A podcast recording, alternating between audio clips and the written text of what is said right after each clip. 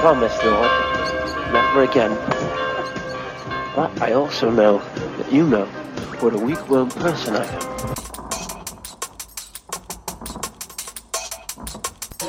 Regret this, Lord.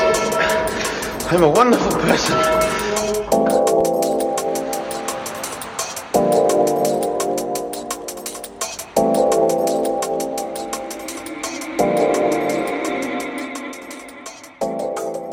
Psalm 120 When I was in trouble, I called to the Lord, who answered me. Deliver me, O Lord, from lying lips and from the deceitful tongue.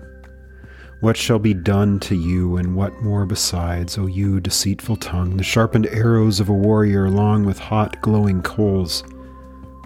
How hateful it is that I must lodge in Meshech and dwell among the tents of Kedar.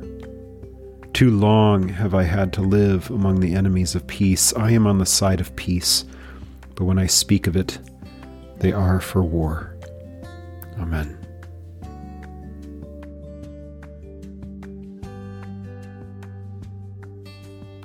Reading from Ezekiel 37, beginning at the 15th verse. The word of the Lord came to me, Son of man. Take a single stick and write on it, belonging to Judah and the Israelites associated with him. Then take another stick and write on it belonging to Joseph, the stick of Ephraim, and all the house of Israel associated with him. Then join them together with a single stick, so that they become one in your hand. When your people ask you, Won't you explain to us what you mean by these things? Tell them, This is what the Lord God says. I'm going to take the stick of Joseph, which is in the hand of Ephraim and the tribes of Israel associated with him, and put them together with the stick of Judah. I will make them into a single stick, so that they become one in my hand. When the sticks you have written on are in your hand and in full view of the people, tell them, This is what the Lord God says. I'm going to take the Israelites out of the nations where they have gone. I will gather them from all around and bring them into their own land. I'll make them one nation in the land on the mountains of Israel, and one king will rule over all of them. They will no longer be two nations, and will no longer be divided into two kingdoms. They will not defile themselves any more with their idols, their abhorrent things, and all their transgressions. I will save them from all their apostasies by which they sinned, and I will cleanse them. Then they will be my people, and I will be their God. My servant David will be king over them, and there will be one shepherd for all of them. They will follow my ordinances and keep my statutes and obey them. They will live in the land that I gave to my servant Jacob, where your fathers lived. They will live in it forever with their children and grandchildren, and my servant David will be their prince forever. I will make a covenant of peace with them. It will be a permanent covenant with them. I will establish and multiply them, and will set my sanctuary among them forever. My dwelling place will be with them. I will be their God, and they will be my people. When my sanctuary is among them forever, the nations will know that I, the Lord, sanctify Israel. This is the word of the Lord. Thanks be to God. Well, this is the second half of chapter 37. Uh, it opens with the dry bones. We talked about that last week. And this section is all about reunification, reconciliation, the work of God to change the past to, if, if you remember your, your Bible history, we go back to First Kings, and Solomon dies, and his son Rehoboam becomes king. And the people of the northern tribes, the 10 tribes, uh, who there was already some animosity between them and, and Judah, uh, where, where David and Solomon were from. And, and when you think about it, when, when you live in a tribal culture, there's rivalries, right? And and we even have those today. Whether it's families against each other, like the Hatfields and McCoys type thing, or whether it's rivalries in sports, rivalries in business, rivalries in churches. Churches do that all the time. They look down the street and they see such and such a church doing really well, and they start to get upset and they start to hate them as though uh, uh, they're the enemy rather than they're just joined in the same work that we're, we're all doing doing together. But there were there were rivalries uh, between the tribes, and, and the northern tribes, centered around uh, the, the, tribe of Ephraim, uh, had this gentleman Jeroboam, who was a servant of Solomon, uh, but he basically ran off in exile uh, to save himself. And then once Solomon died, he came back and he rallied the northern tribes together and, and wanted for Rehoboam uh, as king to lessen the taxes and the slave labor that Solomon had uh, upon the people. Um, and Rehoboam doesn't listen. His his father's advisors tell him, "Yes, listen to the people, lower these things, and they will they will be your people forever." Instead, he listens to his buddies who have no clue what they're doing, and uh, it breaks up the kingdom into two kingdoms: the kingdom of Judah and the kingdom of Israel, the, the 10 northern tribes of Israel and the kingdom of, of Judah and Benjamin, and, and by default, kind of Simeon, um, even though we always throw Simeon in with the 10 tribes. But uh, they, um, they, they break off, they split up, they break away. Uh, be, because of this anger and, and rivalry and dissension between the two groups. And then what ends up happening? You, you have civil war happening over and over and over again. And then the Assyrians come and they take the northern tribes away into exile. And we actually, you know, we joke, we joke about um, the the lost tribes, right? Well, we'll use that word lost tribes, and and we have whole religions that pretend that they are the the lost tribes of Israel, or they know where the lost tribes of Israel went. And that's all fine and good. It's interesting. And as you read your, your Bible, you start to find out that, uh, for instance, the Assyrians take them away into the towns of the Medes and the Persians. And then what ends up happening after Babylon uh, falls to the Medes and the Persians? Well, Cyrus allows the Jews to go back to the promised land to rebuild Jerusalem and the temple and and all of that stuff. And it makes you wonder if those northern tribes, the, the religion, the Jewish religion, had an influence on the Medes and the Persians there so that Cyrus knew something of this Yahweh God. That's a that's a story in and of itself right there, but we don't have time for that. But here in this section in Ezekiel 37, we have God announcing reunification, reconciliation. And so he has Ezekiel take two sticks and turn them into a royal scepter. He writes on one the, the name uh, for Judah, and another the name for Ephraim, the, the two tribes that were linked to these two kingdoms that were broken away, that had, had caused so much turmoil that the, the northern tribes went off and worshiped the Baals and the golden calves and and then Judah stayed sort of good for a while, and then Manasseh made things horrible. Um, and he, he tells them, okay, take these two sticks and join them together. Hold them in your hand as one, and to say, they're going to be one kingdom. They're going to be one people.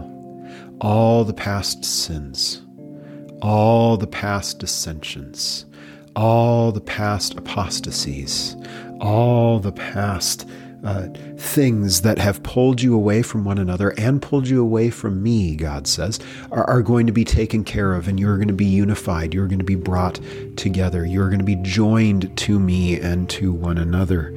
This this one kingdom under God, uh, and it makes me think of Second Corinthians five.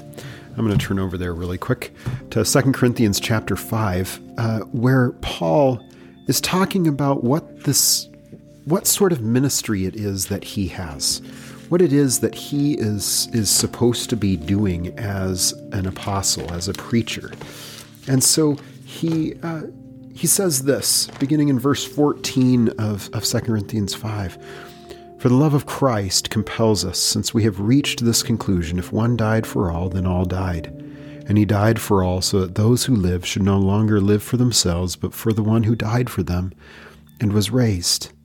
From now on, then, we do not know anyone from a worldly perspective. Even if we have known Christ from a worldly perspective, yet now we no longer know him in this way. Therefore, if anyone is in Christ, he is a new creation. The old has passed away, and see, the new has come. Everything is from God, who has reconciled us to himself through Christ and has given us the ministry of reconciliation. That is, in Christ, God was reconciling the world to himself, not counting their trespasses against them, and he has committed the message of reconciliation to us. Therefore, we are ambassadors for Christ. Since God is making his appeal through us, we plead on Christ's behalf be reconciled to God. He made the one who did not know sin to be sin for us, so that in him we might become the righteousness of God. This idea of reconciliation, the idea that the past is being taken away, the, the past things that break us apart, the past things that we try to fix ourselves by making others look bad, the, the past sins that keep us from uh, loving one another, the past sins that make us think we will never be good enough for God. God is saying, No, I'm going to take care of all those things. Here he's talking about Israel and Judah, bringing them together, fixing those things. Uh, but here he, he also is forecasting the fact that this is about his kingdom which is coming. The kingdom which Jesus talks about. Mark 1:15, repent for the kingdom of God has come near. Right? That, that the kingdom has come in Jesus Christ. And here in Ezekiel 37, is just this foretaste of what is coming in Him, this unification in Him. Or a second section, uh, 20 through 24. When the sticks you have written on are in your hand and in full view of the people, tell them this is what the Lord God says. And then we have all these God verbs again. I am going to take, God says. He is going to be taking the Israelites out of the nations where they have gone, including the lost tribes. I will gather them. I will bring them. I will make them one. And they will have one king who will rule over all of them. He's going to be doing all these God verbs to us, all these God verbs to the Israelites. He's going to be gathering all of his people, we being the sheep who are not of this fold that he calls together in John 10. The one, we uh, Gentile believers being the ones who have been brought together in Jesus Christ into this one kingdom where there will be this one king, this one shepherd. Because he, he goes on to say, uh, verse 23, they will not defile themselves any more with their idols, idols, their abhorrent things, and all their transgressions. I will save them from all their apostasies by which they sinned, and I will cleanse them. Uh, the, the word there can also be translated uh, into the, I will save them from all their dwelling places. And it makes me think of all the times in John where, God, where Jesus talks about abide. He uses that word billion times in that gospel abide, abide, abide, abide in my word, abide in me, abide in love, all these things. And abide me, means making a dwelling place, a place to live. And I love that. I, I, love the fact that God is going to take us out of these places where we think we have to live, out of this past, out of, out of all this crap that we think we have to surround ourselves with to make us of something. And instead, He's going to give us a new dwelling place which we'll talk about in a second, but he's going to give us a new dwelling place. But before that, he says, My servant David will be king over them, and there will be one shepherd over all of them. They will follow my ordinances and keep my statutes and obey them, meaning that God is going to uh, he also says in, in the end of, of verse 23 uh, they will be my people and i will be their god. That, that god is going to be performing this cleansing ritual of his people this purification ritual of this people where at previous times they would have to bring all these sacrifices for themselves. Instead a sacrifice is going to be made on their behalf. That christ who is both priest and sheep lamb comes to do this cleansing, and it will be a once and for all thing, and then he will rule over us. He will be Lord, and he will cause us to listen and to obey, meaning to trust him, to cling to him, to not to cling to ourselves, but to cling to him alone. Verse 25 They will live in the land that I, will, that I gave to my servant Jacob. They will live in it forever with their children that they were dead, that they were those dry bones and they will live, that, that you are dry bones, church, dead in trespasses and sins, but God in Christ will raise you up, give you new life. I will make a covenant of peace with them, and it will be a permanent covenant that it cannot be broken. This, this peace, this rest, this forever Sabbath that comes to us in Jesus Christ. That is this work that God is doing of reunification and I will establish and multiply them. I will set my sanctuary among them forever. My dwelling place will be with them, and I will be their God, and they will be my people. I, I, I said that we, we would come back to this. How, how you know, Christ talks about in John multiple times of abiding, and that how God is going to take us out of our other dwelling places, the places where we have sinned and he, he is going to, to give us a new dwelling place, a, a place, a, a sanctuary, a place in which those sins are now gone. And it makes me think of after Jesus cleanses the temple in John chapter 2 and, and verse 18. They come to Jesus, the Jews do, and they say, What sign will you show us for doing these things? Jesus answered, Destroy this temple, and I will raise it up in three days. Therefore the Jews said, This temple took 46 years to build, and will you raise it up in three days? But he was speaking about the temple of his body. So when he was raised from the dead, his disciples remembered that he had said this. That it is that what comes in Christ is this new dwelling place, where sin is to be removed, where all of our past goes to die, and he takes us to be his own. He makes us his own that his sanctuary comes to us in Christ, that this whole section here in Ezekiel is this whole uh, pregame of what is happening in Jesus Christ in the Gospels. You can't read it without seeing it there that his sanctuary will be there. And, and the, the thinking probably in the, in the Jewish mind as, as Ezekiel's telling them these things is that they're thinking, oh, the temple will, re- will be rebuilt.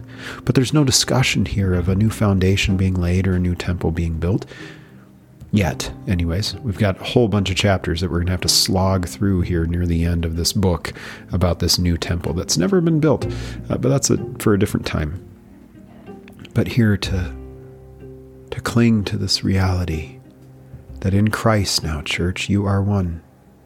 You are one with Him and you are one with one another. That you have been forgiven, that you have been loved, that His dwelling place is with you, and that you do not have to go searching for your own. Let's pray. O God of justice and love, you illumine our way through life with the words of your Son. Give us the light we need and awaken us to the needs of others through Jesus Christ, our Savior and Lord. Amen. Well, church, prayers for you. I thank you for those of you who have been sharing this podcast. We've seen a, a, a, large uptick in the number of listeners over the past couple of weeks. I thank you for that. I hope that this message and these these stories and these readings and these um, these thoughts are getting out there uh, to other people that they might hear the good news what, of what has come in Christ, and specifically out of the book of Ezekiel. Uh, we're going to start getting into some sections that are a little bit more um, weighty, shall we say?